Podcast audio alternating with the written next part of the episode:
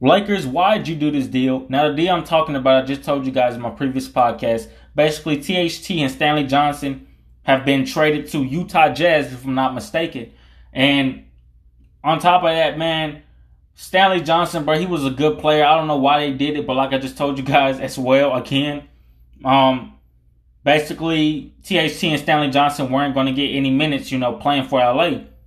So I understand that part. I understand why they had to do it. But damn, Stanley Johnson, as I told you guys before, Stanley Johnson, Wenyen Gabriel, Malik Monk, Austin Reaves, those were some good-ass players. And we still got Austin Reaves and Wenyen Gabriel on the team, which is a good thing, but we don't got Stanley Johnson. THT, I wasn't too much, you know, really worried about because of the fact of he didn't really show me anything for last season except that 40-point game, which is outstanding.